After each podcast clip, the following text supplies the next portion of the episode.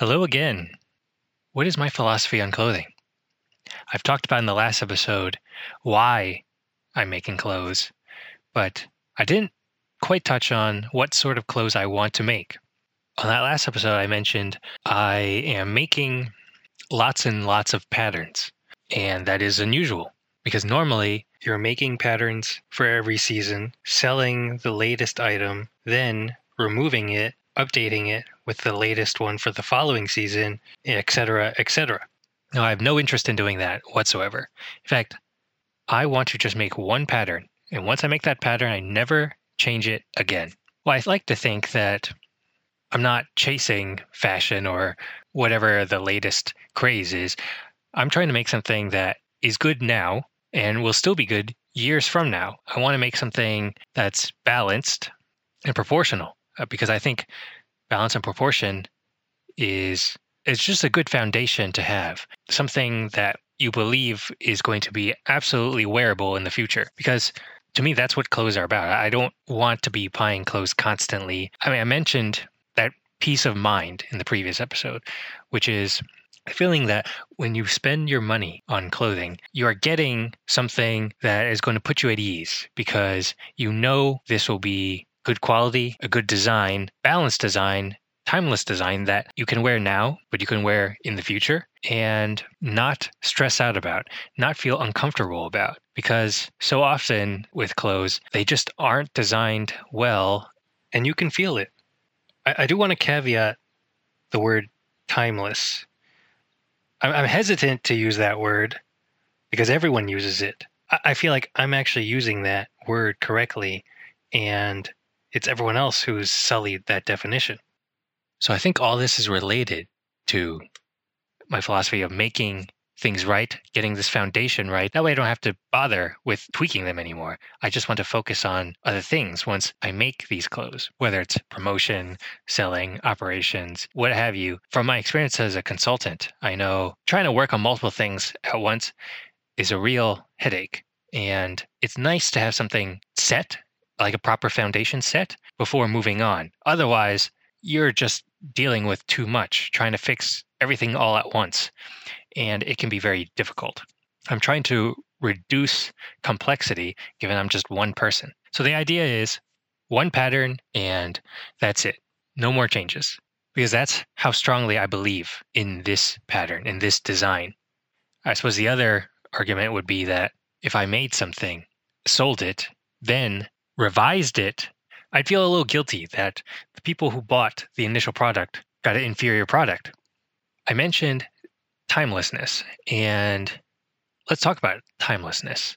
What is it? It's sort of what I described something that you can wear now and tomorrow, but what can you wear in the future? What clothes people wear changes. And no matter how well you design something, if it looks out of place, it will be seen as a costume. The suit is still somewhat of a modern outfit. So if someone wears one, it doesn't look out of place because it's still being worn, whether you see people on the street or you see TV shows or, or movies, people are still wearing suits. So they're not out of the public conscious.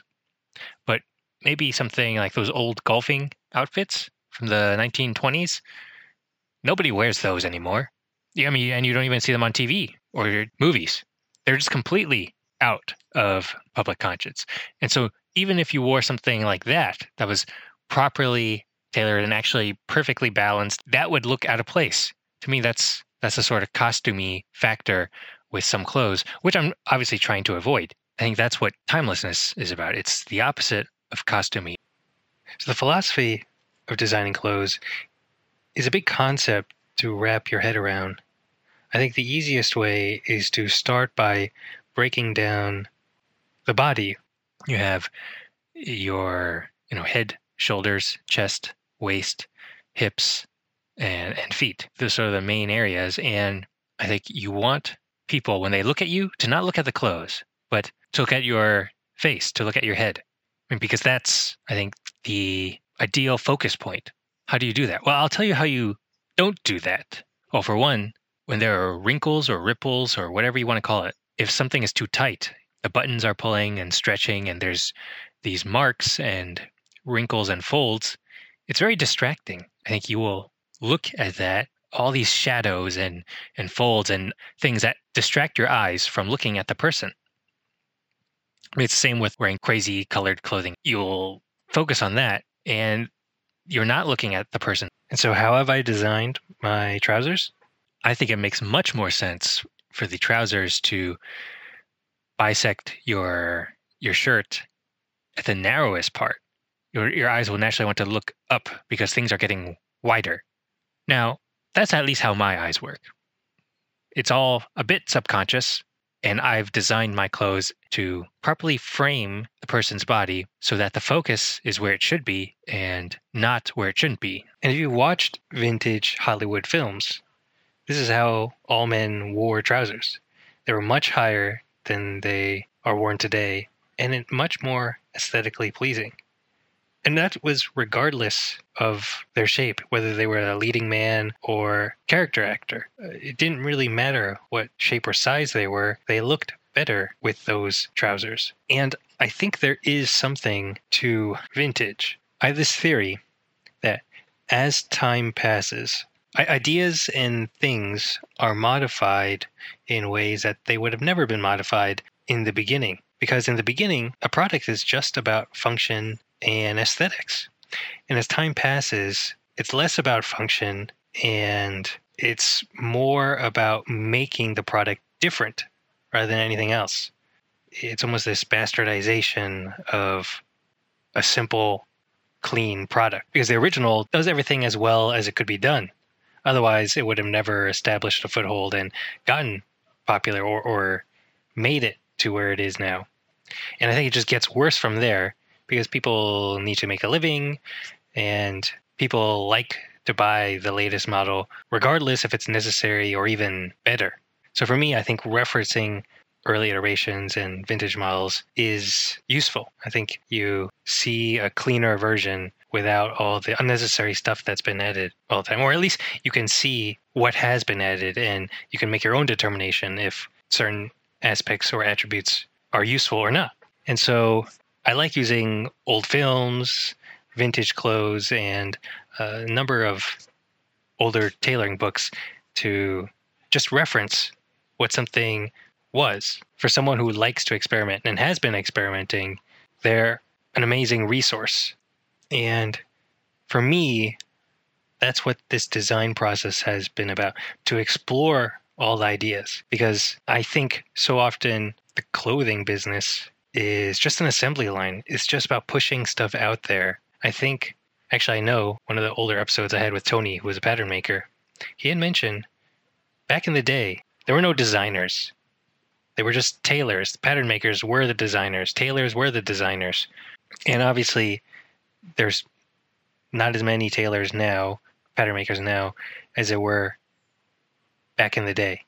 So I think there's less new innovative stuff coming out because there's just fewer people that are doing it. And I think maybe there's even fewer people that are willing to pay for that because using one of those, a tailor or pattern maker, is expensive. I don't doubt that there were certain things you could definitely experiment with when you're just making one and you only need to make a profit on that one experiment versus trying to do something wacky and try to sell a thousand wacky pieces. I think I am trying to do a bit of that. I'm trying to create something which I don't think is out there, which is truly timeless stuff, which really means simple stuff that I think people are still going to wear years from now, designed correctly with the right balance and with the right philosophy to follow that sort of classical principle of channeling a viewer's focus upwards. Because if you look, I think, at those classical buildings like the Parthenon and whatnot, that's what your eyes do. Your eyes look at those columns. Those columns draw your attention upwards. And to me, I think that's something similar uh, when when I design clothes. They, they aren't meant to pull your eyes anywhere but up because I think your face, your head is the one thing that's not covered by these clothes, and it's it's the closest people are going to get to you. The clothes are more of a frame, and ideally, these just accentuate who you are rather than overtaking what you are. So, if this sounds interesting to you, then stay tuned. I hope to have some images or pictures up to share as soon as these samples are done. And then the next step will be getting them into your hands. So thank you for listening, and until next time.